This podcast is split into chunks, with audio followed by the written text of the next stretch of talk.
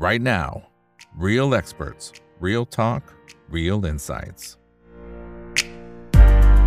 สวัสดีครับ สวัสดีเพื่อนๆนักทุนทุกคนนะครับ นี่คือไรน now บายอีกบรรพททุกเรื่องที่นักทุนต้องรู้นะครับ และสำหรับค่ำคืนนี้สิ่งที่เราต้องรู้นะครับ ก็เป็นทางฝั่งของหุ้นกลุ่มธนาคารพาณิชย์นะครับ ที่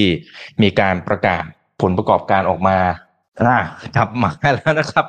กลับมาแล้วนะครับ ไม่มั่นใจนะฮะว่าเมื่อกี้เกิดอะไรขึ้นตอนนี้ข้างนอกคือฝนตกหนักมากๆนะครับ อันนั้นอาจจะเป็นส่วนหนึ่งด้วยนะฮะอ่ายังไงเพื่อนๆ ตอนนี้เสียงชัดเจนไหมนะครับ ลองพิมพ์เข้ามาหน่อยแล้วกันนะครับนะในทุกช่องทางเลยนะครับทั้ง Facebook YouTube Twitter ขับเฮาส์ห้องโอเปร่าแชทนะครับแล้วก็ทางฝั่งของ TikTok ด้วยนะครับโอเคนะฮะเช็คเสียงกับผมหน่อยนะครับ ว่าตอนนี้เป็นอย่างไรบ้าง วันนี้เราจะคุยเรื่องของหุ้นกลุ่มธนาคารพาณิชย์ที่เพิ่งจะประกาศผลประกอบการออกมาตลอดทั้งสัปดาห์เลยนะครับ หลายตัวก็ถือว่าออกมาใช้ได้นะครับ หลายตัวก็ดูจะผิดคาดอยู่ประมาณหนึ่งเลยนะครับ แล้วก็ถูกลงโทษไปนะครับในเชิงของตัวราคาหุ้น แต่ว่าบางตัวก็ลงมาก่อนหน้านี้แล้วนะครับ ในมุมของพี่เอเองนะครับ ซึ่งก็เป็นผู้เชี่ยวชาญในกลุ่มนี้เนี่ยนะครับเขาจะมองว่าอย่างไร และตัวไหนที่ยังพอที่เป็นโอกาสในการลงทุนบ้างเดี๋ยวรออีกสักครู่หนึ่งนะครับ ส่วนในช่วงนี้นะครับ ใครที่กำลังมองหาเก้าอี้ทำงานนะครับ เพื่อสุขภาพนะครับก็ มีงานดีๆมาฝากกันนะครับ เป็นงานของแบรนด์เฟอร์นิเจอร์ที่โด่งดัง เรื่องของเก้าอี้สำนักงานอย่าง Wooden Form จริงผมก็ใช้ของเขาอยู่นะครับณตอนนี้นะฮะแล้วก็ Steel Case นะครับเป็นเก้าอี้เพื่อสุขภาพอันดับหนึ่งจากประเทศสหรัฐอเมริกานะครับตอนนี้เขาก็มีงาน Modern Form The Annual Sale ครับ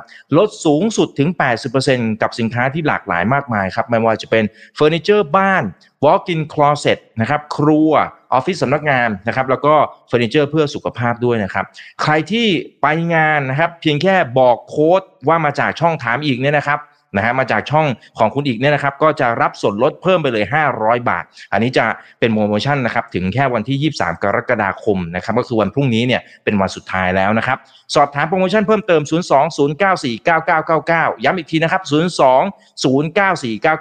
02-094-9999 หรือ ไปที่ Facebook หรือว่า IG Modern Form Furniture กันได้เลยนะครับนะครับ ก็ไปร่วมงานกันเยอะๆนะครับ เพราะว่าอันเนี้ยพิเศษจริงลดเยอะขนาดนี้นะครับ เดี๋ยวผมก็กะว่าจะไปเดินดูอยู่เหมือนกันนะครับ โอเคเอาละครับสำหรับวันนี้เราได้รับเกียรติจากทางด้านของพี่เอนะครับที่จะมาร่วมพูดคุยกันนะครับ ถึงทิศทางของหุ้นกลุ่มธนาคารพาณิชย์ว่าจะมีโอกาสไปต่อมากน้อยแค่ไหนนะครับ ขอเรียนเชิญนะครับ พี่เอคุณธนเดชรังสีธนานนท์ Director of Research จากบริษัทหลักทรัพย์พายนะครับ สวัสดีครับพี่เอครับผม สวัสดีครับอีกสวัสดีทุกท่านครับ สวัสดีครับ ครับ อ่า สรุปเป็นที่ทางผมใช่ไหมฮะพี่เอ ใช่ใช่เห็นกระตุกอยู่ตอนแรกก็ลุ้นกันอยู่นะครับ ว่าจะยังไงนะอ่าโอเค ทุกคนบอกว่าชัดเจนแล้วค่ะ คุณนิ้งคุณกะทินะฮะโอเค ชัดเปลี่ยนชัดเจนเปลี่ยนค่ะ โอเค นะ ตอนนี้ผมฝนตกหนักมากจริงเพื่อนๆรับชมจากที่ไหนยังไงนะครับ ก็ลองพิมพ์มาบอกกันหน่อยแล้วฝนตกไหมนะครับ โอเคนะครับ ทีนี้มาดูกลุ่มธนาคารพาณิชย์พี่เอ๋จริง ๆ เราก็คุยกันมาโดยตลอดนะครับ เราก็จะเห็นในหลายๆกลุ่มเนี่ยมันก็อาจจะมีสัญญาณอะไรบางอย่างที่พี่เอกก็ก็เตือนมาบ้างแล้วนะครับ เช่นอ่า K-Bank KKP ต่างๆ มันก็มันก็ลงมารับข่าวอยู่เหมือนกันอะเริ่มจากภาพใหญ่ก่อนก็ได้ครับ พอประเมินดูทั้งหมดเลยเนี่ยทั้งกลุ่มทั้ง sector เนี่ยพี่เอมองไง มันมีอะไรที่เราน่าเป็นห่วงไหมหรือว่าเฮ้ยภาพรวมมันยังใช้ได้อยู่ อืมอะเดี๋ยวผมพูดตัวตัวเลขก่อนละกันนะครับสำหรับสิบแบงก์นะที่ประกาศมาอันนี้ไม่รวม TCAP กำไรรวมๆก็ประมาณสัก 61,800 ล้านบาท ก็โตประมาณสัก 17% year on year แล้วก็เพิ่มขึ้นมาสัก 2.5% Q on Q นะครับ แต่ว่าถ้าดูประมาณสักครึ่งปีแรกกำไรประมาณสักร่วมๆ1 2 2 0 0 0 ล้าน โต 15%นะครับ ก็เราดู 7 แบงค์นะครับ ไม่รวมเบไม่รวม CIMBT ไม่รวม LHFG โดยภาพรวมกำไรก็อินไลน์นะอินไลน์ที่เกิดขึ้น นะครับก็ที่เด่นๆก็จะมี BBL นะครับ KTB SCB แล้วก็ TTB นี่ถือว่าค่อนข้างอยู่ในโซนที่เด่น พวกที่เสมอตัวก็จะเป็น KBank Tisco แต่ที่ออกมาดูจะน่าผิดหวังไปบ้างก็คือ KKP เพราะว่ามีการเรียกว่าจัดชั้นลูกหนี้รายใหญ่รายหนึ่งเป็นเป็นหนี้เสีย ก็เลยทำให้มีการตั้งสำรองสูงขึ้น ถ้าเกิดว่าตัดประเด็นนี้ออกไปกำไรก็คงอยู่ในระดับที่ที่ใกล้เคียง แต่ว่าพอมีประเด็นนี้ลงมาก็ทำให้ก็ต้องยอมรับว่า ถ้าเทียบแล้วเนี่ยกำไรก็ออกมาในโทนที่ค่อนข้างผิดคาดไปบ้างนะครับสินเชื่อกลับมาเป็นบวกละโตหนึ่งเปอร์เซ็นะครับแต่มาที่1เนี่ยติดลบประมาณ 0.5 ฉะนั้นครึ่งปีแรกเนี่ยเราไปครึ่งทางแล้วโต 0.5% Q1Q นะครับก็ถือว่าโตได้นะครับแต่ว่าจะเป็นทางแบงก์ใหญ่ที่เติบโตนะครับทิสโก้เติบโตได้ดีที่สุดนะครับ NPL เนี่ยถือว่า flat Q1Q นะครับ NPL ไม่มีไม่มีปัญหานะครับตัวพระเอก ในไตรมาสนี้ก็คงเป็นเรื่องของการขึ้นดอกเบี้ยทำให้ตัวมาจินของแบงก์เนี่ยปรับตัวดีขึ้นนะครับดีกว่าที่คาดประมาณสัก7 basis point นะครับก็เป็นเรื่องของการขึ้นดอกเบี้ยพวกเอมเรดแล้วก็การคุมต้นทุนได้ค่อนข้างจะโอเค ที่ไม่ดีเนี่ยคือฟรีอินคัม fee income ที่แย่มาหลายไตรมาสแล้วก็ก็ไม่ฟื้นทันทีนะครับเป็นเพราะ capital market เนี่ยไม่ค่อยดีเท่าไหร่ แล้วก็ที่ดูแล้วค่อนข้างจะเป็นโทนที่บวกก็คือพวกการ mark to market พอร์ตลงทุน อันนี้ถือว่าหลายแบงก์ทำกำไรออกมาค่อนข้างจะดีเหมือนกันสำรองนี่เพิ่มขึ้นนะครับ เพราะว่ามีการการสำรองเผื่ออนาคต แล้วก็บางแบงก์ก็เห็นสัญญาณ NPL เพิ่มขึ้นก็เลยทำให้การสำรองเพิ่มขึ้นงั้นถ้าดูโดยรวมแล้วงบไตรมาสที่ 2 ก็ถือว่าอยู่ในโซนที่ค่อนข้างดีนะครับค่อนข้างดี ตัวที่เด่นๆก็เป็นพวก margin ทำได้ดีแล้วก็กำไรจากการพอร์ตลงทุน แต่ว่าที่ยังไม่ฟื้นตัวก็จะเป็นพวก fee income ที่กระทบจากตลาดทุนนะครับอืมอืมครับอ่าแต่ตัวที่น่าจะเป็นไฮไลท์ที่คนถามเข้ามาเยอะๆมากๆ เดี๋ยวเราเริ่มเป็นรายตัวนะครับ หลาย ๆ กลุ่มก็ได้นะฮะอ่า K-Bank แล้วกันครับ K-Bank เนี่ยดูเหมือนจะคนค่อนข้างเป็นห่วงพอสมควรนะครับ โดยเฉพาะทางฝั่งของตัว NPL นะครับ ว่ามันมีโอกาสที่จะเร่งตัวมากแค่ไหนพี่เอ๋มองการตั้งสำรองของเขารอบนี้มันมีโอกาสเจ็บแต่จบอะไรต่างๆ หรือยังครับ หรือ โอ้โหยังมีโอกาสที่มันต่อเนื่องไปอีกฮะก็กำไรเคแบงออกมาประมาณสักหนึ่งหมื่นถึงพันล้าน ผมว่าก็เอาตัวรอดนะ เอาตัวรอดเราเราเราก็คาดการน้อยกว่านี้นิดนึงนะครับนิดนึงคือประเด็นของ K-Bank อาจจะเป็นเรื่อง NPL นะครับยังยังไม่จบ เพราะว่าหลังจากที่มีการประชุม K-Bank อะหุ้นก็ร่วงลงเลย เพราะว่าหนึ่งก็คือ K-Bank ก็มีการไกด์ว่าสินเชื่อปีนี้เป้าเป้าห้าเปอร์เซ็นต์อย่างเงี้ยทำไม่ได้ละ ดูแล้วไปไปได้ยาก เพราะว่าเศรษฐกิจฟื้นตัวช้านะครับ แล้วก็ยังอยู่ในช่วงของการ clean up balance sheet ก็คือยังต้องขายหนี้ write off นี่ฉะนั้นเนี่ยตัวแรกคือสินเชื่อนะคงคงต่ำเป้านะครับ แล้วก็ NPL เองเนี่ยก็ก็คงจะอยู่ในเกณฑ์ปีนี้ 3.25%อันนี้ทำได้ เพราะว่ายังอยู่ใน process เพียงแต่ว่า K-Bank บอกว่าไอ้ที่บอกว่า clean up balance sheet จะจบปีนี้มันไม่จบ มันจะกระเถิบไปปีหน้า แต่เป็นปีหน้าก็เพราะว่ามันมีลูกคาบเกี่ยว มาตรการแบงก์ชาติเรื่องของหนี้ครัวเรือน ที่แบงก์ชาติเริ่มมาแตะพวกกลุ่มลูกค้าพวก P-Loan credit card เขาเลยกังวลว่าถ้าเกิดว่ามีการเพิ่ม minimum payment ของกลุ่มลูกค้าจากเดิม 5% 8%เนี่ยกลัวลูกค้าบางเจ้าบางคนเนี่ยจะเป็น NPL ก็เลยอาจจะประเมินกับประเด็นนี้ว่าอาจจะกระเถิบไปประมาณสักปีหน้านะครับ แต่ว่าภาพใหญ่เนี่ยการการ clean up balance sheet เนี่ยน่าจะจบในปีนี้ แล้วก็สิ่งที่เห็นก็คือว่าตัว credit cost ที่เป็นประเด็นหลัก ทำให้ปีที่แล้วเนี่ยมันเซอร์ไพรส์ในเชิงลบเนี่ยก็บอกว่าปีนี้ credit cost ก็คือประมาณสัก 210%ของสินเชื่อ อันนี้ไม่เกิน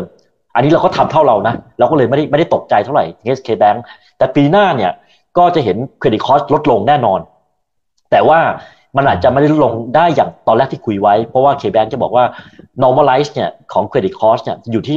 140 ถึง160 bip ก็คือประมาณสัก1.4ถึง1.6%ของสินเชื่อ แต่เขาบอกว่าไอ้1.4ถึง1.6%สินเชื่อเนี่ยจะกระเถิบไปครึ่งปีหลัง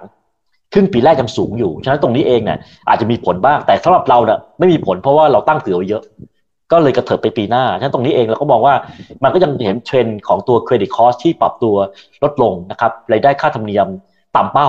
อันนี้ต้องยอมรับความจริงว่าต่ำต่ำเป้าที่เกิดที่เกิดขึ้นนะครับ แล้วก็ในแง่ของการควบคุม OPEX ต่างๆ ก็ถือว่าน่าจะ in line งั้นสำหรับเราเองอะ guidance ที่เกิดขึ้นอะมันอาจจะเป็นโทน negative ด้วยภาพสินเชื่อที่พลาดเป้าโทษนะครับ fee income ที่ผิดพลาดเป้า แต่ว่าตัวหนึ่งซึ่งยังรักษา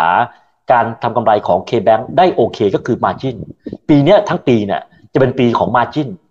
ล้วนๆเลยฉะนั้นแบงก์เองปีนี้ถ้าจะ reclassify ลูกหนี้มีปัญหาเป็นชั้นที่ 2 ชั้นที่ 3 ตั้งสำรองอะรีบๆทำในปีนี้ เพราะปีหน้าเนี่ยดอกเบี้ยจะไม่ใช่ขาขึ้นแล้วงั้นงั้นใครที่มีปัญหาในการทำเนี้ยทำให้จบงั้นสำหรับผม K-Bank เนี่ย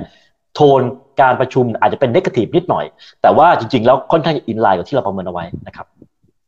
อืมอืมครับเอาผมจ่อยนิดนึงครับ ตัว asset quality ตัวคุณภาพของสินทรัพย์ของเขาเนี่ยที่ตอนนี้อาจจะเริ่มถูกตั้งคำถามเล็กๆเนี่ยนะครับ อันนี้คือเนื่องจากว่ากลุ่มของเขามันคือ SME ใช่ไหมครับพี่เอ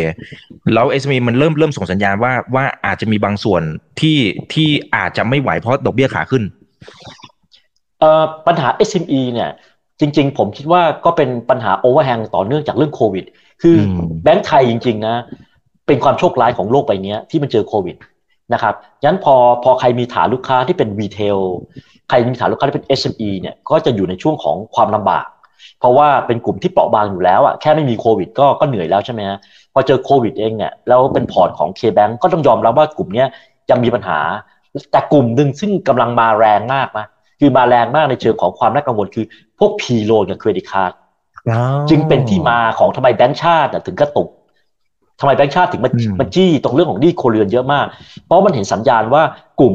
เครดิตการ์ดหรือ P โลนเนี่ยกำลังจะเป็นกับกลุ่มที่สร้างปัญหาในระยะยาว K-Bank เองก็มีปัญหา เพราะว่าในช่วงก่อนนั้นเนี่ยสังเกตว่า K-Bank ก็พยายามจะบุก digital lending จำได้ใช่ไหมครับ ไป partner กับเพื่อน เช่น เช่นไลน์ที่เกิดขึ้น เขาก็พยายามที่จะไปอินิเชตในแก่งของกลุ่มลูกค้าที่เข้าถึงสินเชื่อได้ยาก มันก็เป็นความตั้งใจของแบงก์แล้วก็แบงก์ชาติแล้วก็ของประเทศนะแต่ว่าความโชคร้ายก็คือว่ากลุ่มนี้เป็นกลุ่มที่พอเวลาเข้าไปเยอะๆแล้วเนี่ยเจอปัญหาเรื่องของคุณภาพหนี้เพราะว่ากลุ่มที่ไปเล่นในกลุ่มนี้จะเป็นกลุ่มที่หนึ่งเนี่ยรายได้น้อยใช่ไหมครับพอมาเจอจังหวะช่วงโควิด เจอจังหวะที่เปิดเบื้องแล้ว แต่ดูเหมือนซึมๆนะถ้าใครสังเกตดูจริงๆเศรษฐกิจไทยในภาครากหญ้าเนี่ยสังเกตได้ว่าซึม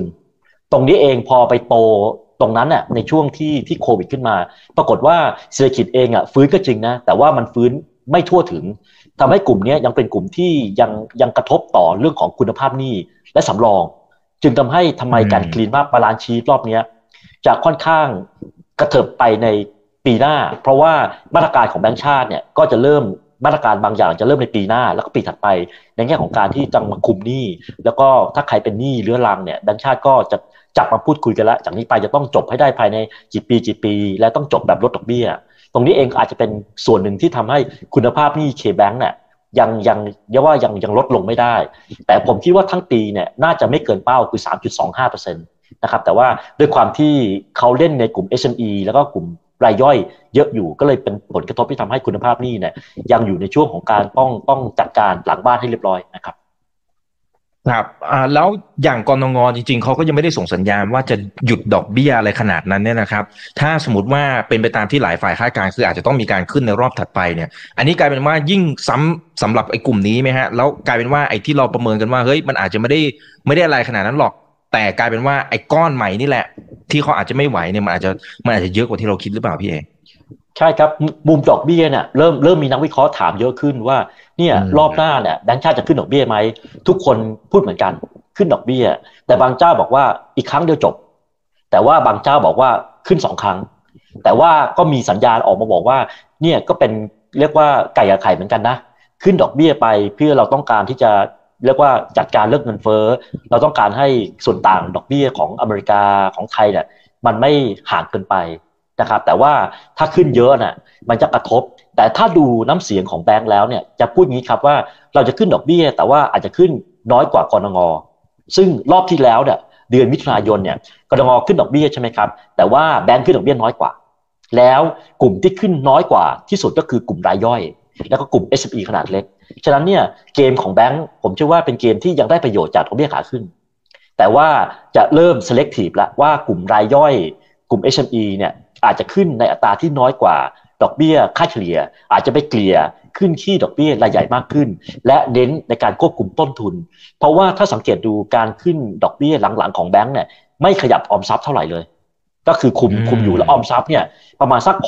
60-70%ของพอร์ตฉะนั้นเนี่ยถ้าคุณไม่ขยับออมทรัพย์เนี่ยสินเชื่อโดยภาพเอกตัวเงินฝากโดยภาพรวมมันก็ไม่ขึ้นเยอะ ก็เลยทำให้ผมเชื่อว่าแบงก์ในรอบนี้ก็จะขึ้นในอัตราที่ดอกเบี้ยทั้งดอกเบี้ยเงินกู้เนี่ยจะขึ้นไม่ถึงตัว 25บิบแล้วก็ดอกเบี้ยเงินฝากก็จะขึ้นน้อยกว่า ก็คือจะทำให้แบงก์ยังคงได้ประโยชน์จากดอกเบี้ยขาขึ้นนะครับ ก็เป็นจุดหนึ่งซึ่งผมเชื่อว่าคนก็จะกังวลถ้าขึ้นดอกเบี้ยเยอะเกินไป จะกระทบต่อกลุ่มลูกค้าที่เปราะบางที่เกิดขึ้นนะครับ มีแบงก์แบงก์ก็มีพูดกันเหมือนกันครับอ่าครับอ่าเพราะฉะนั้นตรงนั้นเราเราต้องเฝ้าติดตามอยู่เหมือนกันนะครับอ่าแต่ถ้าเป็นไอ้เรื่องสตาร์ทเนี่ยอันนี้คือจบแล้วใช่ไหมครับหมายว่าเขาเขาตั้งสำรองอะไร cover ไม่น่าจะมากวนใจในอนาคตแล้วใช่ไหมฮะหรือยังไม่แน่ฮะ จบแล้วจบละไตรมาสที่หนึ่งเนี่ยเขาตั้งสำรอง แต่ว่ายังไม่จัดชั้นไม่ NPL ไตรมาสสองเนี่ยทั้ง K-Bank SCB จบแล้วเรียบร้อยละจบจบในแง่ของการตั้งสำรอง จบในแง่ของการจัดชั้นเป็นลูกหนี้เสียเรียบร้อยแล้ว เรื่องสตาร์ทจะไม่มีปัญหาแล้วนะครับจากนี้ไปก็จะเป็นประเด็นอื่นเรื่องของเศรษฐกิจเรื่องของการจัดตั้งรัฐบาล หรือจุดเรื่องของหนี้ครัวเรือน ซึ่งแบงก์ชาติจะเข้ามากำกับอย่างชัดเจน ตรงนั้นเองก็อาจจะไปมีประเด็นในแง่ของการจัดการหนี้ให้มากขึ้น เน้นกลุ่มพวกลูกค้า unsecured loan ก็คือกลุ่มลูกค้าสินเชื่อส่วนบุคคล ซึ่งตอนนี้กำลังจะเป็นอะไรที่แบงก์ชาติจะต้องเข้ามาจัดการอย่างอย่างเร่งด่วนละเพราะว่ามันเห็นสัญญาณของการที่สินเชื่อขึ้นเร็วมาก แล้วเป็น NPL เร็วมาก นะครับตรงนี้อาจจะเป็นอีกจุดหนึ่งซึ่งแบงก์ชาติจะเข้ามาดูนั้น ใครมีพอร์ตตรงนี้เยอะๆเนี่ยก็อาจจะเป็นคนที่มีความเสี่ยงมากกว่าเพื่อนในกลุ่มครับ อืมอืมครับ อ่า โอเคนะครับแต่ถ้าเป็นในอดีตที่ผ่านมาเนี่ยโอเคเคจริง ๆ หลายๆตัวเลยครับของกลุ่มแบงก์ในเวลาที่มันต่อให้มันล่วงหนักๆอะไรแค่ไหนเนี่ยสุดท้ายเขามีวิธีการบริหารจัดการแล้วราคาหุ้นมันอาจจะบางตัวจะใช้เวลานานหน่อยนะครับ แต่สุดท้ายมันก็ดูเหมือนจะกลับมาได้ทุกๆรอบ ถ้าเป็นอย่างของเคแบงก์เองเนี่ยตอนนี้มันอาจจะมีมรสุมมันเข้ามาเนี่ยอย่างวันล่าสุดก็ลบไปประมาณ3%นะครับ ในมุมของพี่เอกคิดว่าพอจะให้ guideline ได้ไหมครับว่าในอนาคตเนี่ยมันสมมติมันเกิด factor อะไรหนึ่งสองสามเนี่ยเฮ้ยมันอาจจะเป็นจุดในการเข้าซื้อแล้วก็ได้นะครับเอ่อถ้าเกิดว่าจะแนะนำเข้าซื้อเนี่ย ผมว่าเป็น Q4 เหตุเพราะว่าถ้าเราดู story ของ K-Bank ทำไมแม้ว่าราคาหุ้นจะปรับลงมาเยอะ มีความน่าสนใจในเชิง valuation เนี่ย แต่ว่าคนยัง overhang จากเรื่องคุณภาพหนี้ที่เกิดขึ้น ฉะนั้นตรงนี้เองอะสังเกตว่า K-Bank อาจจะยังเป็นหุ้นเรียกว่าเทียสามหรือบางคนก็อาจจะยังไม่สนใจเข้าซื้อ แต่ว่าถ้าใครจำได้แต่มาสสี่ปีที่แล้วเป็นไตรมาสที่แย่ที่สุดของ K-Bank ซึ่งไตรมาสที่ 4 ปีนี้จะไม่เป็นอย่างนั้นเราจะเห็นการเติบโตที่ดีขึ้น แล้วทั้งปีเนี่ยกำไร K-Bank น่าจะโตในระดับประมาณสัก 10-15%ถึงดังนั้นยืนยันวิวของเราเองว่ายังไงก็แล้วแต่แม้ว่าจะมีประเด็นเรื่องสตาร์มีประเด็นเรื่อง SME หรือว่ากลุ่มรายย่อยที่เข้ามาเนี่ย ปีนี้จะเป็นปีที่ K-Bank กำไรจะกลับมาโต แล้วปีหน้าจะกลับมาเติบโต เพราะว่าตัวสำรองนี่จะลดลงแน่นอน เทรนด์ของ K-Bank จากนี้ไปเนี่ยสำรองนี่จะเป็นตัวช่วยจากในในปี 24 25 แล้วก็น่าจะกลับมาตั้งสำรองในระดับที่เป็นปกติคือ 1.4%ถึง 1.6%ของสินเชื่อ นะครับในในปีในปี 2025 ฉะนั้นถ้าดูเทรนด์แล้วเนี่ยกำไรของ K-Bank น่าจะโตแบบ double digit แล้วก็มีคำถามของนักลงทุนต่างประเทศเหมือนกัน หลังๆเนี่ยนักต่างประเทศก็ก็ก็เข้ามาดูกลุ่มแบงก์เยอะนะครับ ก็จะถาม ROE ตั้งเป้าแล้วครับ ROE ที่เป็น double digit เนี่ยจะอีกสักสามปี ก็น่าจะอยู่ประมาณสักปี 2025-26 เคาะตัวเลขแล้วมีโอกาส นั่นหมายความว่า K-Bank น่าจะเริ่มมั่นใจในระดับหนึ่งแล้วว่า การจัดการตัวคุณภาพหนี้เนี่ย น่าจะอยู่ในกรอบที่เขารับได้ละเพียงแต่ว่าน้ำเสียงของการประชุมเมื่อวันศุกร์เนี่ยอาจจะมีประเด็นเรื่องของการคลีนอัพเพราะว่ามีนักวิเคราะห์ถามว่ามันต้องกระชอกไปปี 24 ใช่ไหมเขาบอกว่าใช่ แต่ว่าน่าจะเป็นบางส่วนที่เกิดขึ้น แต่ว่าในมุมมองของผมเนี่ยถ้าจะเอาชัวร์นะผมว่าปีช่วงไตรมาสสี่เนี่ยน่าจะเป็นช่วงที่น่าจะเห็นหุ้นเคแบงกลับลำได้ละ เพราะว่าตัว negative factor ต่างๆเนี่ยน่าจะไพซินยกเว้น 2 เรื่อง คือหนึ่งเศรษฐกิจโลกเนี่ย มันไม่ฟื้นจริง เพราะว่าผมเข้าใจว่าเศรษฐกิจโลกปีหน้าดีขึ้นนะแล้วก็อเมริกา soft landing อันนี้คือสิ่งที่ผมเข้าใจนะ จากตัวเลขต่างๆที่ออกมา แล้วปีหน้าเศรษฐกิจโลกน่าจะเริ่มฟื้นตัวกลับมาดีขึ้น แล้วก็หวังว่าจะได้จะได้รัฐบาลภายในไตรมาสสามหรือไตรมาสสี่ปีนี้ ก็น่าจะทำให้ปัจจัยที่เกิดกดดันตลาดหุ้นไทย แล้วก็ตัวหุ้น K-Bank เรื่องคุณภาพหนี้เนี่ยน่าจะคลายลงนั้นผมว่า Q4 น่าจะเป็น timing ของการ take off หุ้น K-Bank อีกครั้งหนึ่งนะครับ อืมอืมครับ อ่า อันนี้ก็เป็นการไล่ให้กับเพื่อนๆลงทุนนะครับ ยังไงไปเฝ้าติดตามกันนะครับ อ่า ทีนี้เดี๋ยวมาดูฝั่งของเอ่อ BBL กันบ้างต้องบอกว่า โอ้โห แข็งแกร่ง ในที่สุดในปัตภีนะครับหมายถึงว่าอย่างน้อยๆคือเนี่ยช่วงประมาณสองสามไตรมาสล่าสุดเนี่ยถือว่าค่อนข้างดีเลยนะครับ เหมือนที่พี่เอบอก แล้วพี่เอวิเคราะห์ไว้ตั้งแต่ปีที่แล้วแล้วด้วยนะครับ ซึ่งตัวไตรมาสที่สองเนี่ยที่ออกมาเนี่ยนะฮะอ่าประมาณสักหนึ่งหมื่นหนึ่งพันล้านใช่ไหมครับพี่เอนะก็บวกมาทั้ง Q on Q แล้วก็ Year on Year โอ้โหสูงสูงกว่าทุกเจ้าที่คาดการไว้ซะด้วยซ้ำหมายถึงว่าในแง่ของ Consensus Bloomberg เนี่ยนะครับ ก็ถือว่ามากกว่า Bloomberg Consensus อยู่พอสมควรเลยทีเดียวนะครับจริงๆพี่เอเคยพูดละนะครับ แต่ว่าอธิบายเพิ่มเติมเผื่อนักทุนเขาอาจจะยังไม่ได้ติดตาม ว่าสิ่งที่เขาทำทำไมดูเหมือนเขาทำถูกต้องนะครับ ในช่วงประมาณเนี่ยปีล่าสุดนะครับตัวเรื่องของคุณภาพนี่นะครับ เรื่องของ asset quality ต่างๆ ก็ดีดีกว่าชาวบ้านชาวช่องซะด้วยซ้ำนะครับเขาทำอะไรที่ถูกต้องบ้างครับ จริงๆไตรมาสนี้คนที่เป็นพระเอกตัวจริงเลยคือ BPL นะพระพระรองเนี่ยก็อาจจะเป็น TTB แล้วก็ KTB เรียกว่าใครที่ทำได้ดีเนี่ย ทำได้ดีต่อเนื่องสามชื่อนี้มาตลอด BPL ไตรมาสนี้ถือว่าเป็นพระเอกเลย เพราะว่ากำไรเนี่ยนะครับโตถึง 60%คือจินตนาการดูนะ จะมีสักกี่บริษัทที่กำไรโต 60% year on year มันสูงมากเลยนะครับ ซึ่งได้อานิสงส์จากดอกเบี้ยขาขึ้นทำให้ตัวสเปรดมันถ่างขึ้น มันถ่างขึ้นนะครับแล้วก็คุณภาพนี่ NPL ก็ลดลงอีก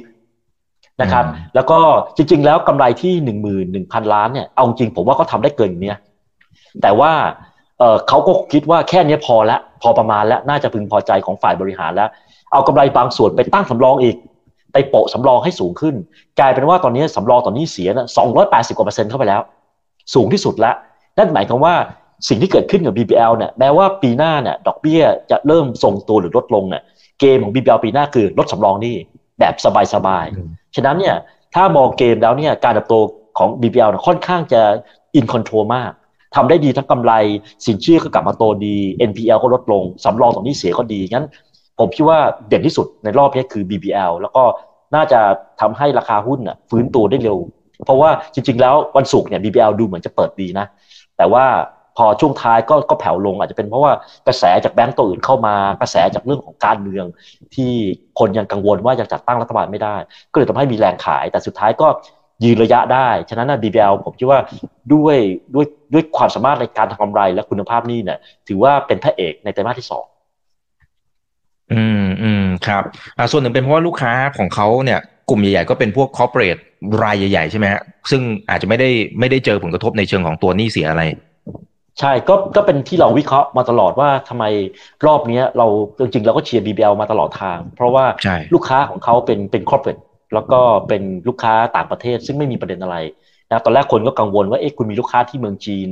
มีกระทบไหมก็ไม่มีอะไร เพราะว่าจริงๆ แล้วเขาก็ปล่อยลูกค้าที่เป็นคนไทยไปไปทำการค้าที่เมืองจีนหรือฮ่องกงหรือไต้หวัน ไม่มีปัญหาอยู่แล้วนะครับอินโดนีเซีย จริงๆ แล้วก็ดีวันดีคืนที่เกิดขึ้น ฉะนั้นเนี่ยเกมในแง่ของกลุ่มลูกค้าที่เน้นพวก corporate รายใหญ่ๆ SME รายใหญ่ๆเนี่ย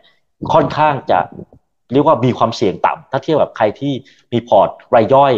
นะครับรถยนต์หรือแม้ก็คือพวก unsecured loan เยอะๆอันนี้ก็จะมีความเสี่ยงที่สูงกว่า ซึ่ง BBL เนี่ยมีลูกค้าที่มีความเสี่ยงเยอะๆเนี่ยน้อยกว่าชาวบ้านก็เลยทำให้อาจจะควบคุมคุณภาพหนี้ได้ดี แล้วก็ในเดือนมิถุนายน BBL ดันปรับลดดอกเบี้ยออมทรัพย์ลงมาอีกจำได้ไหมดอกเบี้ยออมทรัพย์ทุกคนปรับขึ้น BBL เจ้าเจ้าเดียว ที่อยู่ๆก็ปรับดอกเบี้ยออมทรัพย์ลงจาก 60 0.6%มาเหลือประมาณสัก0.4 0.5 กว่า ก็จะทำให้จากนี้ไปเนี่ยดอกเบี้ย ถ้าไม่ขึ้นมาจิ้นก็จะถากเพราะว่าต้นทุนลดลง 60%ของต้นทุนดอกเบี้ย คือออมทรัพย์ และออมทรัพย์ลงมา แล้วเราคิดว่าตัวกรงงขึ้นดอกเบี้ยอีกรอบหนึ่งฉะนั้น BBL ก็คงจะขึ้นดอกเบี้ยอีกรอบหนึ่งฉะนั้นตรงนี้เองเนี่ยจะเห็นเทรนด์การปรับขึ้นดอกเบี้ยน่าจะไปพีคนะ ผมว่า Q4 อันนี้สงของตรงนี้ก็จะทำให้กำไรของแบงก์เนี่ยดีและน่าจะดีอยู่ที่คาดการเอาไว้ที่เราเข้าจะตก 22%ในปีนี้นะครับ อืมอืมครับอ่าคุณกัมมี่บอกพี่เอมาแล้วสวัสดีค่ะคุณอีกพี่เอสุดยอดสายแบงค์เลยนะครับอ่าแน่นอนนะครับเราเชิญแต่สุดยอดนะครับของแต่ละสายมาเท่านั้นนะครับโอเคนะฮะอ่าแต่ว่าถ้าเป็นในเชิงของตัวอินโดนีเซีย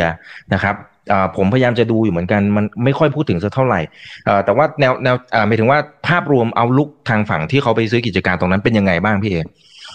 ดีขึ้นครับ ดีขึ้น คือตอนแรกๆเนี่ยตอนซื้อมันก็อยู่ในช่วงของการปรับโครงสร้างนะ มีการ transformation ต่างๆ ก็คือแบงก์อินโดเนี่ยจริง ๆ ความการเจริญเนี่ยยังสู้แบงก์ไทยไม่ได้ โดยเฉพาะยิ่งในเรื่องของการทำ cost saving แล้วก็การที่จะบริหารจัดการต้นทุนต่อรายได้ ซึ่งสูงมากอย่างเช่น cost to income ratio ของ BBL ก่อนไป take over Permata เนี่ยอยู่ประมาณสัก 40%แต่พอไป take Permata เนี่ยพุ่งไป 50%แต่ตอนเนี้ยต่ำกว่า 50%ละ เพราะว่าไปจัดการเรื่องของการทำ cross selling product ให้มันดีขึ้น แล้วก็ไปบริหารจัดการความสามารถเรียกว่า efficiency มากขึ้น ฉะนั้นเนี่ย Permata เป็น upside ของ BBL ถ้าสามารถจะ lean ตัวค่าใช้จ่ายที่มันจะเป็นออกไป แล้วก็ไป cost selling รายได้จากตัว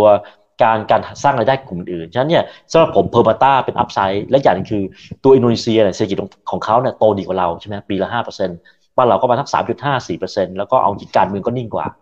แล้วก็ในแง่ของการทำเทคโนโลยีต่างๆเนี่ยก็ถือว่าจะมี room ให้เติบโตได้ค่อนข้างมากนั้นผมมองว่า Permata เป็น upside ของ BBL แต่ว่าต้องเข้าใจนะ Permata มันประมาณ 10%ของ BBL ทั้งหมดเองแต่ว่าเทรนด์โดยภาพรวมน่าจะดี ที่เขาอาจจะพูดไม่มากก็เพราะว่าเพอร์มาต้าเป็น listed company ฉะนั้นเนี่ยถ้าพูดไปเยอะเนี่ยมันจะไปมันจะไปไปไปใครจะไปไปพูดก่อนที่ Permata อาจจะประกาศงบก็ได้ ฉะนั้นเนี่ยถ้าใครอ่านในหมายเหตุประกอบต่างๆ ก็จะจะไม่ค่อยเห็น BBL พูดถึง Permata เท่าไหร่เพราะว่าเขาเป็น listed company ในอินโดนีเซียครับอืมอืมครับ อ่า โอเคนะครับ แล้วถ้ามองในภาพรวม ROE เนี่ย ดูเหมือนจะกลับมาค่อนข้างดีเลยนะพี่เอ๋นะเอ่อตอนนี้นะครับเอ่อตัวใกล้เคียงโอ้ผมว่าใกล้เคียงกับก่อนโควิดซะด้วยซ้ำนะพี่เอ๋ใช่ไหมฮะ คือตอนนี้อยู่ 8.7%เปอร์เซ็นต์ นะครับก่อนโควิดเนี่ยอยู่ประมาณสัก 8.4เปอร์เซ็นต์ไอ้อย่างเงี้ยคือคือภาพรวมมันมีโอกาสที่ไปต่อได้สักแค่ไหน เพราะว่าตอนนี้ต้องบอกว่าเขาเขาเป็นพระเอกแล้ว แล้วทุกคนก็เห็นน่ะคือมันอยู่ในสปอตไลท์มาสักพักสักใหญ่ ๆ แล้วคำถามคือมันมีโอกาสไปต่อทั้งภาพรวม ได้สักแค่ไหนยังไง ROE ด้วยนะครับ แบบเบ่งได้ไปมากกว่านี้ได้แค่ไหนฮะอืมโอเคเอ่อช่วงช่วงก่อนโควิดเนี่ย BPL เนี่ย ROE ประมาณสัก 8.5เปอร์เซ็นต์แต่ว่าไตรมาสล่าสุดเนี่ย ROE ทะลุแล้วนะครับ ROE ไปเป็น 8.8 ละ แต่เฉลี่ยทั้งปีเนี่ยเรามองประมาณสัก 7 ถึง 7.5 เพราะว่าเพราะว่าไตรมาส4จะเป็นไตรมาสที่กำไรจะตกลง แต่ว่าเทรนที่เรามองเนี่ยผมคิดว่า 8 8เปอร์เซ็นต์เนี่ยน่าจะไปแตะปี 25 ซึ่งจะเป็นผลบวกต่อการประเมินมูลค่าหุ้นแบงก์แล้วก็หุ้นแบงก์ไทยเนี่ยจากนี้ไป ROE เป็นขาขึ้นแล้วนะ ตอนนี้มันรอที่จังหวะจากเรื่องของปัจจัยภายในประเทศ ให้ให้มันชัดเจน เพราะว่าปัจจัยของแบงก์เองทั้งในแง่ของอินดัสเทรียลตัวแบงก์เองทำได้ดี แต่ว่าอีกประเด็นหนึ่งซึ่งอาจจะทำให้คนยังกังวลอยู่ก็คือมาตรการที่จะออกมาของแบงก์ชาติ คือคือสังเกตว่าช่วงช่วงที่ผ่านมาแบงก์ชาติก็จะมาแตะเรื่องการจัดการหนี้ค่อนข้างเยอะหน่อย ตรงนั้นเองก็อาจจะเป็นประเด็น แต่ว่าเราคิดว่าโดยภาพรวมแล้วแบงก์เนี่ยยังเติบโตได้ดีนะครับแล้ว ROE เทรนด์ขาขึ้นอย่าง BBL เนี่ยอาจจะ 8%ประมาณปี 25 ซึ่งก็จะทำให้ตัว valuation ของ BBL เนี่ยยังยังยังถูกแล้วก็ไม่มีการที่จะ re-rate ปรับเพิ่มขึ้นไปเหมือนกันนั้น ราคาขึ้นปัจจุบันประมาณสักร้อยหกสิบกว่าบาท แล้วก็มองว่ายังยังมี room ที่ BBL น่าจะ perform ต่อเนื่องไปนะครับเทรนด์โดยภาพรวมสุดคือดีครับดีขึ้นเรื่อยๆอืมอืมครับ อ่าโอเค ยังหล่อต่อเนื่องนะครับงั้นเดี๋ยวมาดูคำถามจากเพื่อนๆนักทุนกันหน่อยว่าส่วนใหญ่จะมองไปที่ตัวไหนนะครับ โอเค เขาบอกว่า KKP นะครับโอ้โห หลายคนโดนนะพี่เอคือคือต้องบอกว่ามันมันลงมาสักระยะหนึ่งแล้วจริงๆ เราก็คุยมาโดยตลอดว่าเฮ้ยมันเกิดอะไรขึ้นนะฮะหลาย ๆหลาย ๆ ส่วนมันก็โอเคมันอาจจะส่งสัญญาณที่มันอาจจะเริ่มเห็นสัญญาณลบแล้วนะครับ แต่ไม่คิดว่าโอ้โหนี่มันจะติดลบขนาดนี้เลยเหรอสามสิบเปอร์เซ็นต์นะครับเนี่ยคนเนี้ยเขาบอกว่าเขาลงทุนเพราะดีเวเดนยิวนะครับเออมันยังได้อยู่ไหมพี่เอตัวเนี้ย พอมันผลประกอบการแบบนี้เนี่ย จริง ๆ ผลประกอบการก็ดีเวเดนเนี่ยจะได้ตามตามผลประกอบการ ซึ่งแต่มาที่สองเนี่ย คือมันมีประเด็นอยู่ 2 เรื่องสำหรับ KKP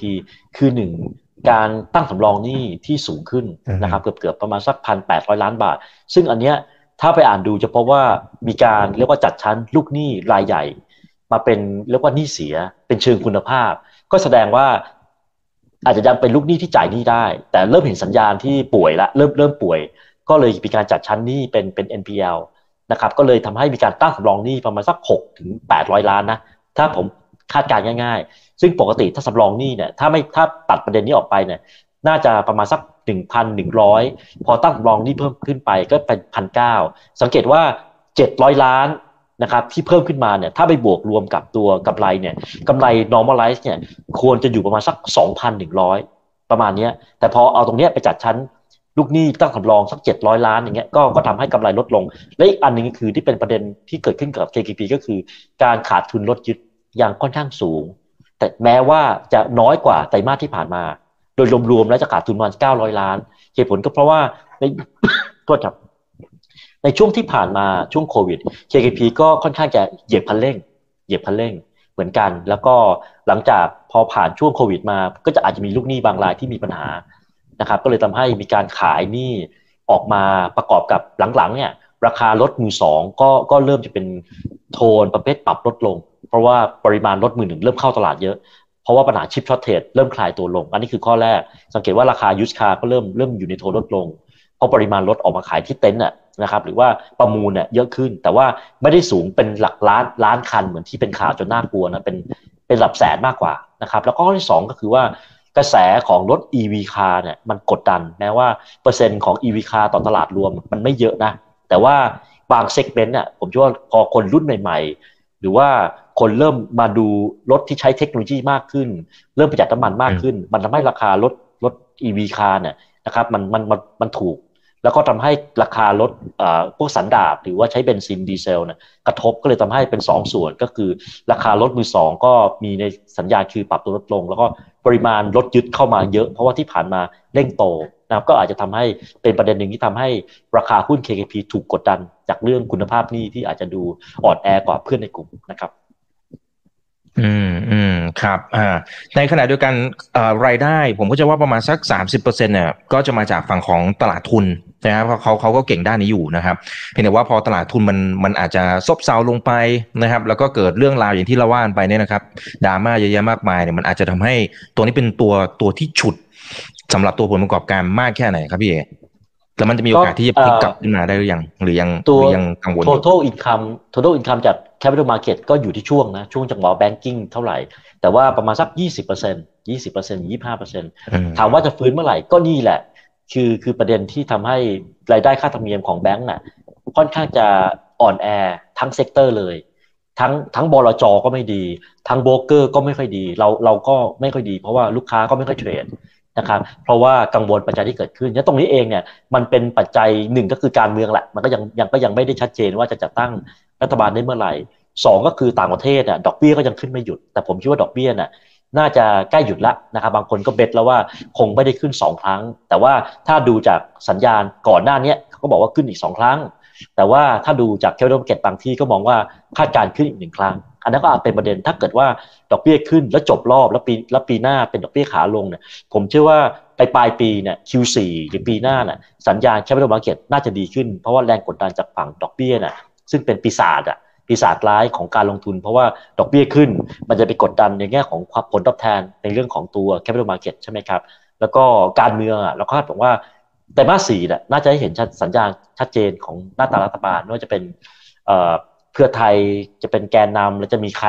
อยู่ในกลุ่มของการตั้งรัฐบาลแล้วคิดว่าเขาคงไม่ปล่อยให้ให้เนินนานจนกระทั่งสวหมดอำนาจในการตั้งตั้งนายก เพราะว่าประชาชนคงรอไม่ได้ ฉะนั้นผมเชื่อว่าไตรมาสสี่เนี่ยน่าจะเป็นทามมิ่งที่สัญญาณเรื่องของตัวเงินเฟ้อดอกเบี้ยน่าจะคลายตัว แล้วก็สัญญาณในแง่ของการเมืองในประเทศได้ชัดเจน ตรงนั้นผมว่าน่าจะดีขึ้นนั้นคาดหวังว่าในช่วงครึ่งหลังเนี่ยตัวกำไรของของ KKP โดยยิ่ง Capital Market น่าจะฟื้นในช่วงไตรมาสที่ 4 แล้วก็ปี 2024 ต้นไปนะครับฉะนั้น ใครจะซื้อก็อาจจะต้องรอรอรอราคาอ่าเรียกว่าเวลาซื้อเนี่ยผมว่าเขาจะซื้อตัวที่มีผลงานที่โดดเด่นก่อน แล้วก็ KKP อาจจะเป็นตัวที่ผลงานอาจจะดูอ่อนแอกับเพื่อน ก็ค่อยกลับเข้ามาเก็บในช่วงช่วงหุ้นที่เขาเป็นเบอร์หนึ่งแล้วเนี่ยราคาเริ่มเต็มมูลค่าก็จะกลับมาสู่หุ้นที่อาจจะเป็นเบอร์สองเบอร์สามตามมาครับ อืมอืมครับ อ่า โอเคนะครับ เอ่อเนี่ยอ่ามาเลยครับ ท่านนี้ก็บอกว่าพอพูดถึง KKP นะครับ ก็ให้แตะทิสโก้หน่อยทำไมทิสโก้ยังปันผลดีนะฮะก็จริง ๆ ราคาก็แทบจะไม่ค่อยลงเลยนะพี่เอคือโอเคลงตอน XD อะแล้วก็เหมือนเหมือนเริ่มเด้งอะอ่า เนี่ยท่านนี้ก็บอกมันคล้ายกันไม่ใช่หรือ แต่จริง ๆ มันมีส่วนต่างอยู่อ่าพี่เอเชิญนะครับ ครับเอ่อทิสโก้เนี่ยแพทเทิร์นค่อนข้างจะเรียกว่า repeat pattern เลย พอ XD ราคาหุ้นก็ปรับลงมาตามตามเรื่องของ XD ว่าจ่ายกี่บาท จากนั้นราคาขึ้นก็จะค่อย ๆ ฟื้นตัวกำไรก็เสมอตัวนะครับแปรเอียนะครับ ก็คือว่าไม่ได้ไม่ได้เพิ่มขึ้น แต่ว่าก็รักษาตัวเพราะว่าคือเซกเมนต์หนึ่งอะที่ทิสโก้มีความคล้ายกับ KKP ก็คือสินเชื่อเช่าซื้อรถจนใช่ไหมครับ แต่ว่าช่วงที่ผ่านมา KKP อาจจะบุกบุกค่อนข้างเยอะ แล้วก็พอหลังโควิด แล้ว ผมก็ใจว่าคนอาจจะมองว่าสถานการณ์มันน่าจะฟื้นได้ แต่ว่าเอาเข้าจริงแล้วเนี่ยกลุ่มลูกค้าบางบางกลุ่มก็อาจจะมีปัญหาในการชำระหนี้ฉะนั้นใครที่ไปลุกมากในช่วงนั้นก็อาจจะเป็นประเด็นเรื่องของตัวหนี้เสียสำรองทิสโก้ไม่ได้บุกเท่าไหร่ ก็อาจจะเป็นจังหวะที่ดีกว่าโทษครับ แล้วก็ทิสโก้เองเนี่ยก็จะมีลูกค้าที่เรียกว่าสมสมหวังก็คือจำนำทะเบียน ก็เลยทำให้ช่วยตรงนี้ในกลุ่มของกำไรทิสโก้ได้ค่อนข้างจะโอเค Capital Market เนี่ยทิสโก้ไม่ได้มีสัดส่วนมากเหมือนกับตัว KKP นะครับฉะนั้นเนี่ยพอ Impact จาก Capital Market ที่ไม่ดีเนี่ยทิสโก้จะกระทบค่อนข้างน้อยกว่า ฉะนั้นโดยภาพรวมก็อาจจะทำให้ทิสโก้พยุงสถานการณ์ได้ดีกว่า KKP เพียงแต่ว่ากำไรปีนี้เราคาดว่าทิสโก้โตมาห้าเปอร์เซ็นต์ฉะนั้นถ้าใครเป็นแฟนทิสโก้เนี่ยผมเชื่อว่าปันผลจ่ายเนี่ยอย่างน้อยต้องเท่ากับหรือมากกว่า ปันปันปันผลจ่ายเมื่อปีที่แล้วประมาณสัก5-10% ฉะนั้นก็จะทำให้ดีเวนยิวทิสโก้เนี่ยประมาณ 8%งั้นพอราคามันลงมา คนที่เน้นซื้อหุ้นเพื่อปันผลเนี่ยก็จะเข้ามาเก็บทิสโก้นะครับการทิสโก้ดูแล้วปันผลดีกว่า KKP แล้วก็ในเชิงของการทำกำไรก็ดีกว่า NPL ก็ถือว่าจะคุมได้ค่อนข้างดีกว่า NPL กับกับ KKP ราคาหุ้นก็เลยทำให้มีเสถียรภาพมากกว่าครับอืมอืมครับอ่าโอเคนะครับ อาจจะได้อีกสักตัวสองตัวนะครับเอ่อคุณเอ่อชื่อออกเสียง อ่านไม่ออกนะครับ เป็นภาษาอะไรไม่รู้นะฮะเขาบอกว่า TTB นะครับ ยังได้อีกไหมนะฮะหมายถึงราคาหุ้นใช่ไหมนะครับอ่าอังั้นเราว่ากันเรื่องของตัวผลประกอบการนะครับ ที่ออกมาที่พี่เอบอกตั้งแต่ตอนต้นบอกเฮ้ยมันแหมสวยสวยใช้ได้เหมือนกัน อืม TTB นี่ผมต้องยอมรับเลยว่าผมคาดการเขาต่ำเกินไป คือทำผลงานได้ดีเกินคาดนะครับ หลักๆ เนี่ย รอบนี้ก็คือเป็นเรื่องของการบริหารสเปรดก็คือ ประโยชน์จากดอกเบี้ยขาขึ้น แล้วก็ต้นทุนทางการเงินเขาก็คุมได้ค่อนข้างโอเคนะครับ NPL ของเขาก็นิ่งๆ ไม่ได้มีปัญหาอะไรนะครับ แล้วก็เรื่องของออการจัดการค่าใช้จ่ายต่างๆ ก็ทำได้ค่อนข้างโอเค สไตล์ของ TTB ไม่บุกครับ ค่อนข้างจะรักษาฐานแล้วก็เน้นประโยชน์จากดอกเบี้ยขาขึ้น แล้วก็คุม NPL ทำให้เขาไม่กดตัวสำรองนี้นะครับ ก็ถือว่าไม่ได้ตัววือหวาครับ แต่ว่าถือว่าทำกำไรได้ในอัตราที่ดีคำถามคือไปต่อไหม ผมคิดว่า upside ของแบงก์ไทยรอบนี้ ก็ต้องถามว่าดอกเบี้ยจะขึ้นต่อไหมเออ ถ้าถ้าอืมดอกเบี้ยจะขึ้นต่อมี upside ทั้งกลุ่มนะครับ upside ทั้งกลุ่มถามว่าขึ้นกี่รอบ ใจผมก็คิดว่ารอบเดียวพอแล้วขึ้นขึ้นเยอะมากเดี๋ยวทุกคนยังจะมากังวลเรื่อง NPL แต่ก็ต้องยอมรับว่าถ้าขึ้นดอกเบี้ยน่ะมันจะเป็นประโยชน์ต่อแบงก์ในการที่จะเอ่อบริการตัวมาที่ดีขึ้น ก็จำเป็นโอกาสอัพไซด์ของ TTB แต่ว่าในปีนี้เองเราเราประเมินตัว target price ที่ประมาณสักบาท70นะครับบาท70ก็ก็อัพไซด์จำกัดละ แต่ว่าก็ต้องเข้าใจว่าถ้าดอกเบี้ยยังขึ้นต่อไปครั้งสองครั้ง อันนี้เป็นอัพไซด์ละที่เราคิดว่าน่าจะมีโอกาสที่กำไรจะทำได้ดีกว่าที่คาดงั้นถ้าถ้าดูจากราคาหุ้นเอ่อแล้วก็ผลประกอบการแล้วเนี่ยอาจจะเป็นหุ้นที่เรียนแนะนำซื้อเมื่ออ่อนตัวหรือว่าเก็งกำไรในช่วงสั้นๆได้นะครับส่วนถ้าจะมีรีวิวเนี่ยก็คงต้องรอดูเรื่องของดอกเบี้ยว่าจะมีการปรับขึ้นสักเท่าไหร่ทีหนึ่งแต่ว่าก็เป็นหนึ่งในหุ้นที่ค่อนข้างจะทำผลงานได้ดีทั้งราคาหุ้นแล้วก็ตัวผลประกอบการนะครับ อืมอืมครับ อ่า โอเคนะครับเอ่อคุณสุพุทธิชานะครับ บอกแฟนคลับดูโอนะฮะคนท่านนี้บอกว่าตอนนี้คงต้องทำใจค่ะ คุณชาเนชา ตัวไหนนะฮะหมายถึงตัวไหนคุณชาเนชานะครับ ลองพิมพ์มาหน่อยโอเคนะครับ เดี๋ยวขอดูหน่อยนะ ท่านไหนที่อยากจะรู้อะไร โอเค นี่ครับ เขาบอกว่าคุย K-Bank BBL ไปแล้ว ขอ SCB ได้ไหมอ่าไตรมาสสองเนี่ยก็โหก็ใช้ได้เหมือนกันใช่ไหมครับ หนึ่งหมื่นหนึ่งพันแปดร้อยหกสิบแปดล้านบาทเพิ่มขึ้นสิบแปดจุดหนึ่งเปอร์เซ็นตนะครับอ่าพอมันมาแบบนี้เนี่ยนะฮะหลายคนก็บอกว่าอ่านี่ไงนี่ไงคันนี้เขามาแล้วเขาบอกว่าจริงๆกลุ่มลูกค้ามันก็ใกล้เคียงกับ K-Bank นี่นะครับทำไม SCB ถึงทำได้ดีกว่าโอเคอ่าโอเคอ่าจริง ๆ ดูเหมือนจะใกล้กันแต่แต่ความเป็นจริงคือต่างกัน เพราะว่าเอ่อ SCB เนี่ยกำไรถือว่าทำได้ดีนะครับ ก็ก็ใกล้เคียงกับที่เราประเมินเอาไว้เหมือนกัน นะครับสิ่งที่ SCB อาจจะทำได้ดีกว่า KBank ก็คือการคุมคุณภาพหนี้นะครับทำได้ค่อนข้างจะโอเคกว่านะครับแล้วก็ในส่วนของการพอร์ตสินเชื่อเนี่ย SCB ค่อนข้างจะเป็นพอร์ตสินเชื่อที่เป็นพวกสินเชื่อบ้าน เป็นเป็น number one ในแง่ของธนาคารประเทศของไทย แล้วก็ที่สำคัญคือ SCB มี SME น้อยกว่า KBank KBank เนี่ยถือว่าเป็นคนที่มีตลาด SME ใหญ่ที่สุดในประเทศไทยนะครับ SCB KBank เนี่ย SME ใหญ่ที่สุดในประเทศไทย SCB เนี่ยสินเชื่อบ้านใหญ่ที่สุด ถ้าไม่รวมธอสฉะนั้นเนี่ยสังเกตว่าจริง ๆ แล้วเขาอาจจะคล้ายกันเพราะทุกคนมักจะจับเขามาแข่งขันกัน แล้วเขามักจะทำการตลาดคล้าย ๆ กันนะครับ แล้วก็มีธงในการไป digital asset เนี่ยเหมือนกัน แต่ว่าในความเป็นจริงแล้วเนี่ย KBank อะจะเน้น SME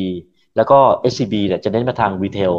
ค่อนข้างมากฉะนั้นคุณภาพหนี้ที่เกิดขึ้น มันเลยทำให้ KBank อะอาจจะดูมีประเด็นเรื่องคุณภาพหนี้ มากกว่า SCB แต่ว่าสัญญาณหนึ่งที่ SCB ก็บอกชัดในรอบนี้นะ เพราะว่าแม้ว่ากำไรจะออกมาค่อนข้างดีเนี่ย แต่ว่าที่ผิดคาดก็คือสำรองนี้เนี่ยพุ่งขึ้นเยอะมาก พุ่งขึ้นเยอะมาก เพราะว่า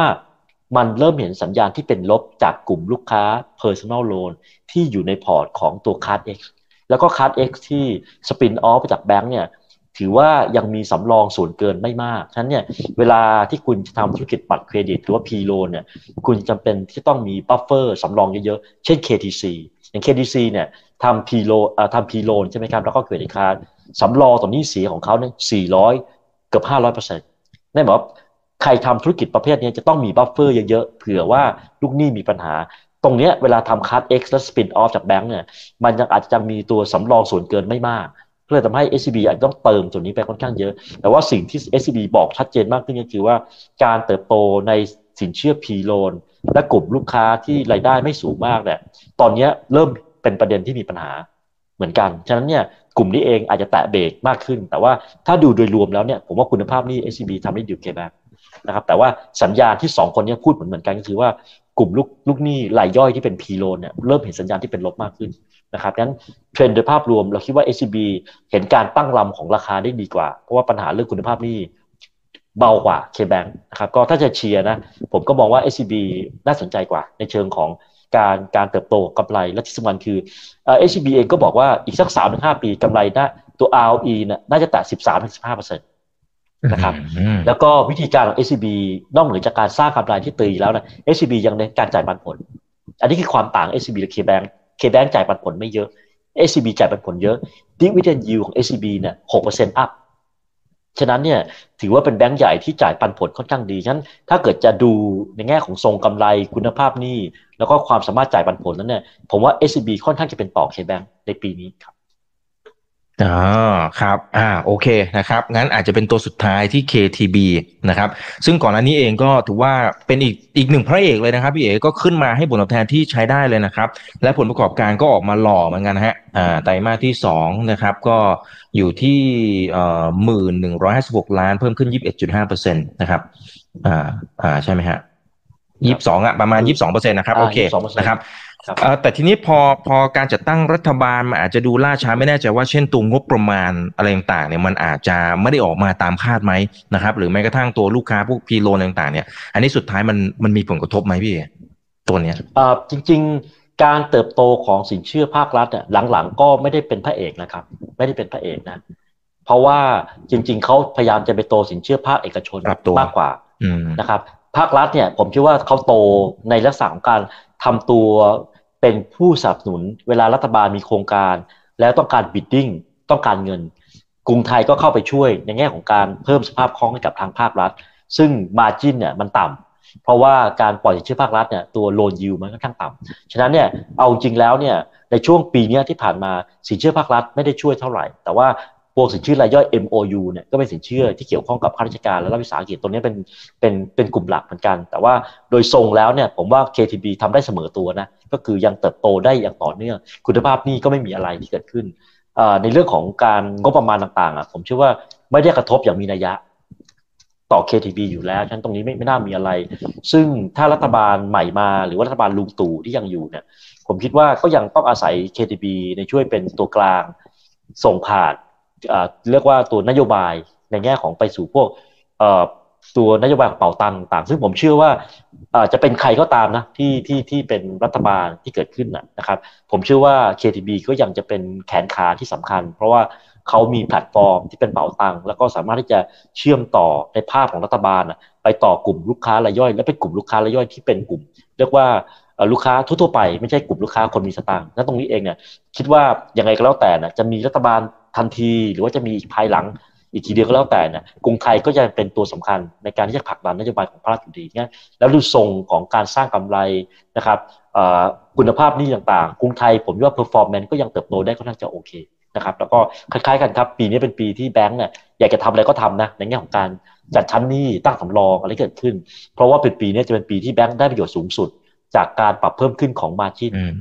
ฉะนั้น KTB ก็เป็นหนึ่งตัว เช่นเดียวกับพวก BBL KBank SCB หรือ TTB เนี่ยที่ปีนี้ได้ประโยชน์สุดๆ จากเรื่องดอกเบี้ยขาขึ้นนะครับ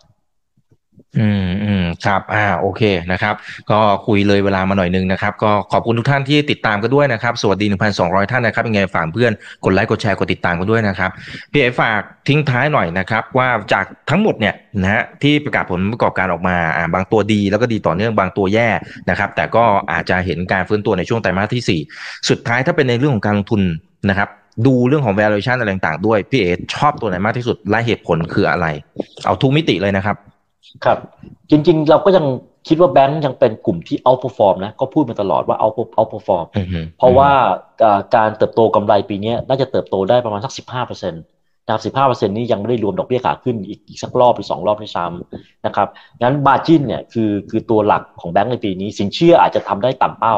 เพราะว่าเศรษฐกิจโลกไม่ดีเศรษฐกิจในประเทศก็ต้องรอคอยรัฐบาลใหม่นะครับ capital market ไม่ดีนะครับแต่ว่าการการตั้งสำรองต่างๆ เรื่องของคุณภาพหนี้เนี่ยผมว่าปีนี้ก็น่าจะโอเคนะ ไม่ไม่ต้องกลัวเท่าไหร่ คนที่น่าจะกังวลนิดนึงก็คือ non-bank มากกว่าแบงก์เองไม่ไม่ค่อยมีประเด็นอะไรฉะนั้นเรื่องของการเติบโตกำไร ROE เป็นขาขึ้น